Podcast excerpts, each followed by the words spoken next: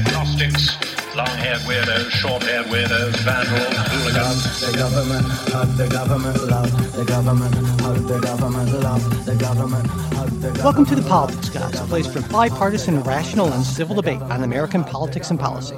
I'm Michael Baranowski, professor of political science at Northern Kentucky University.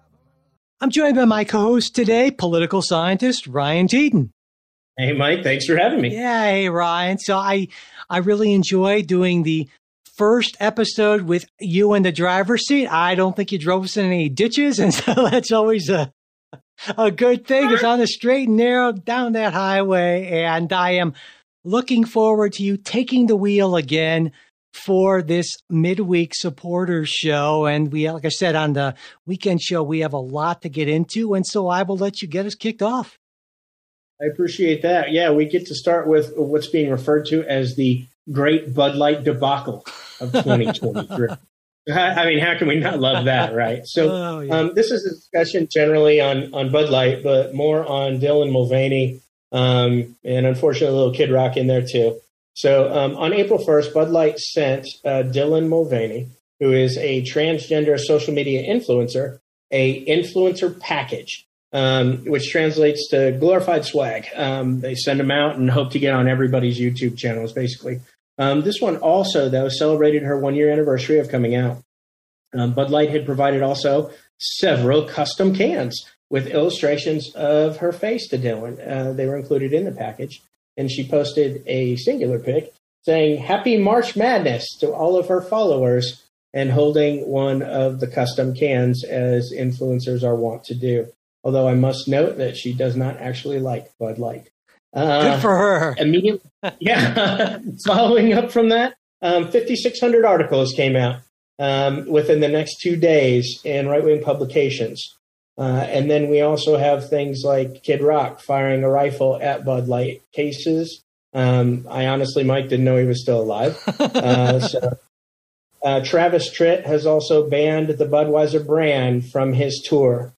Quote, he said, When I toured in the 90s, Anheuser-Busch was American owned. Now it is a great American company that sold out to Europeans and became unrecognizable to the American consumer. Um, unquote. So, yeah, if, if Bud Light could only work on improving their brand, maybe. Um, and Marjorie Taylor Thomas has publicly switched to Coors. She will be missed. Uh, but lastly, and probably most um, uh, making me a bit irate on this one, is Ben Shapiro uh, who is kind of Kardashianly famous for, for being famous. And he said, quote, well, folks, our culture has now decided that men are women and women are men, and you must be forced to consume products that say so. I understand that Bud Light is piss water masquerading as beer, so I guess, you know, it's like a trans beer. Okay. Um, this is, in my opinion, uh, that's hate speech. Uh, I don't see how you could see it any other way. Um, and if that is the one piece of feedback you get as uh, an individual um, trying to determine any part of your identity, um, uh, that's terrible. So Budweiser, uh, believe it or not, had many national events that were planned during Pride Month that they canceled, citing fear for their employees' safety at said events. Now, uh, after this kind of backlash in those articles, Anheuser-Busch stock dropped 5% or nearly $6 billion um, to which CEO Brendan Whitworth issued a statement. Uh, this has about as much clarity to me, Mike, as the Trump indictment, uh, the Trump indictment in New York.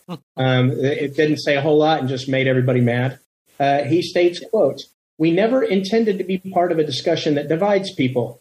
We are in the business of bringing people together over a beer. Moving forward, I will continue to work tirelessly to bring great beers to consumers across the nation." Um, so my first thing is, what the hell? I mean, that that said nothing eloquently. Um, uh, however, this seemed to assuage the fears uh, of the stock company uh, stockholders, and so uh, the stocks rose after that statement, as well as Don Jr. telling people they needed to end the boycott. When interviewed, an Arkansas convenience owner said, "quote A lot of people are fired up about it. They're never drinking Bud Light again. Yada yada yada. But they'll be drinking them in a month as soon as the news cycle quits." Um, he also mentioned that he found it fascinating that Bud Light, who will um, purposefully design cans of your NFL nemesis, your MLB nemesis, your any of those. Um, but we mentioned this. Uh, you know, you don't hate another company if uh, you know if you're in New Orleans and they put out cans that have the Falcon on them. You don't drink those cans, of course, but you know you drink the ones that have the Saints on them. Um, however, all this seems to build on anti-trans sentiment that has arisen from um, examinations of bathroom uh, facilities to athletic participation, to drag queen stories to uh, accusations of woke mafia.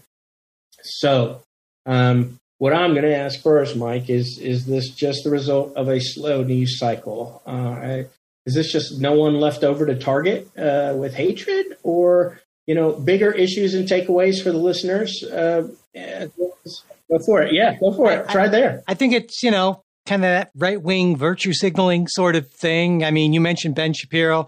I'll mention Tucker Carlson, who started his segment on it, uh, saying Bud Light released a commemorative can celebrating a man dressed up as a woman. And right there, in one sentence, very impressive, two highly misleading statements, right? Because number one, it's not a commemorative can. It's not commemorative can means something that people can buy in the market, maybe limited. That wasn't that. As you pointed out, it was part of a special influencer package. And number two, Mulvaney is not a man dressed up as a woman. That's a cross dresser. Mulvaney is transgender. She's on hormone therapy. She's had multiple facial surgeries to uh, to conform her appearance with her gender identity. So, saying that she's a man dressed up as a woman, it might not rise to the level of Ben Shapiro hate speech, but it sure seems, at least at the very least, inaccurate and dismissive to me, and I've got a problem with that. So, I mean, that's what I said. The Travis Tritt thing. Maybe people, maybe he was like, "Hey, I'm still alive. Come to my tour. There won't be any Bud Light." You know, that I think it's just publicity sort of things, and and and yeah, just hate really sells. With certain groups are uncomfortable with transgender folks, and so I think that's a big part of it. These right wing influencers just trying to push you know, their message and they don't really care. I don't know. I don't know that Tucker Carlson actually believes any of the any of the garbage he spews out every day, but it works. It gets him an audience. And hey, that's what matters. I mean, this is a man who said, right, I passionately hate Donald Trump in private, but more than happy to pal around with him in public because the man has no integrity. He just wants audience. And that's, I think, what a lot of this is.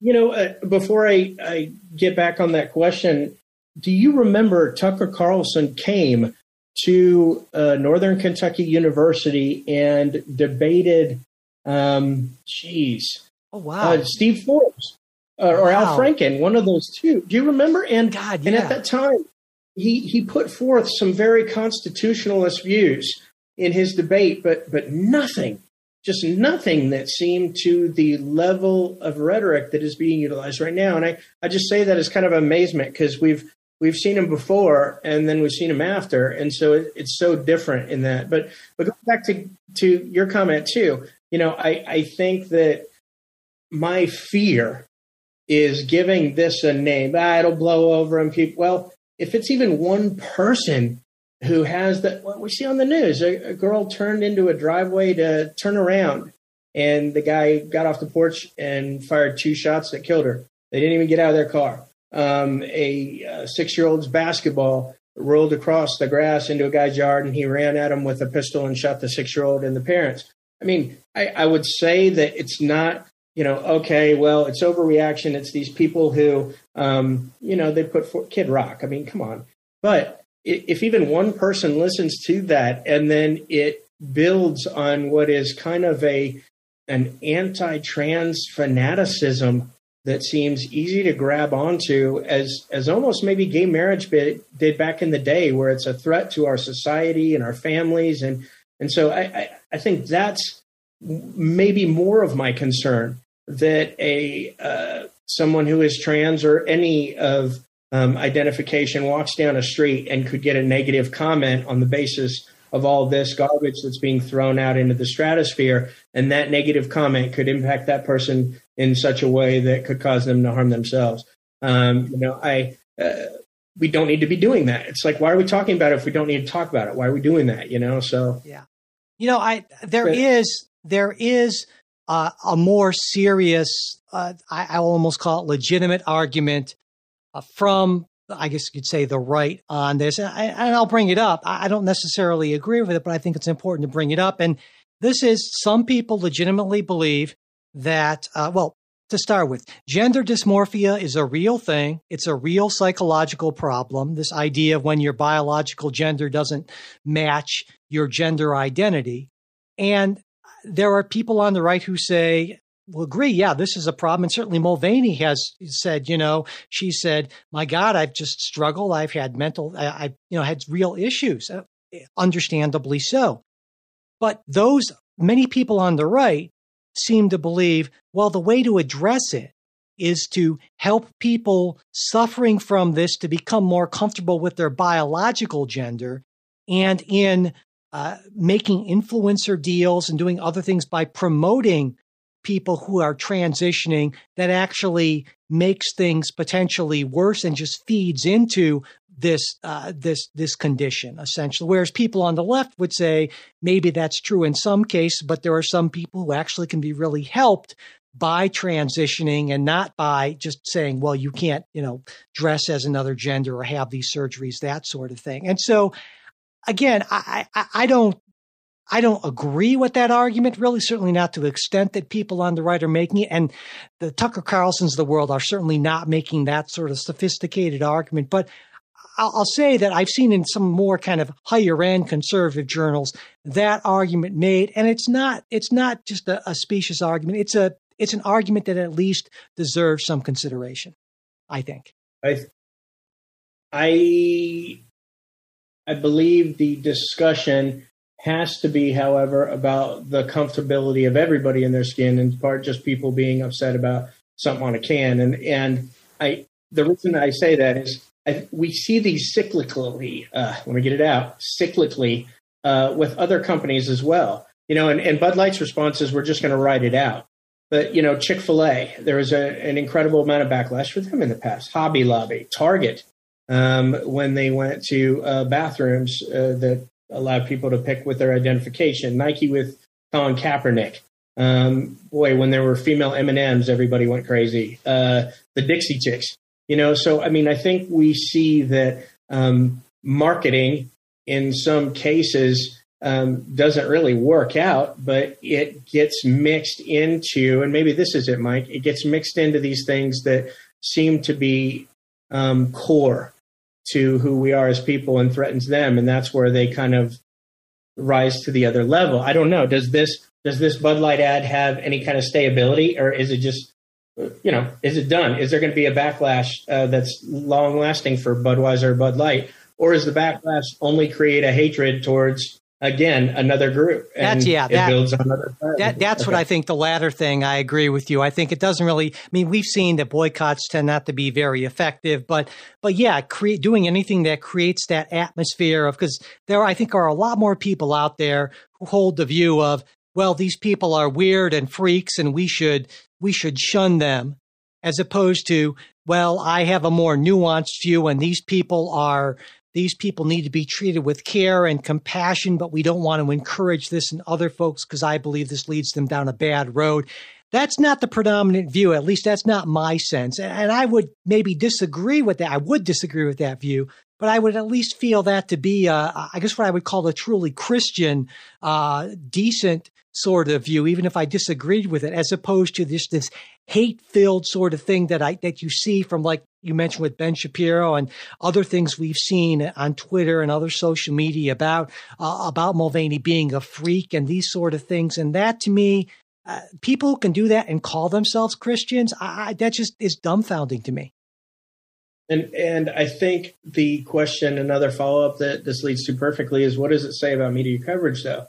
Because we have just discussed Fox News and Dominion priorly in another episode, but you know, we, we talked about the vitriolic rhetoric, and if we thought that it would tone down, and I have to tell you, Mike, when I'm watching, DirecTV has a, a news channel that shows all four news channels at once. You get um, BBC, Fox, uh, CNN, and I think the Weather Channel. And so you can see how the stories vary. And I take so many snapshots with my phone of subtitles that they give to their segments that are so horrifically offensive that that if you said them out loud, you would be arrested for because it would be hate speech.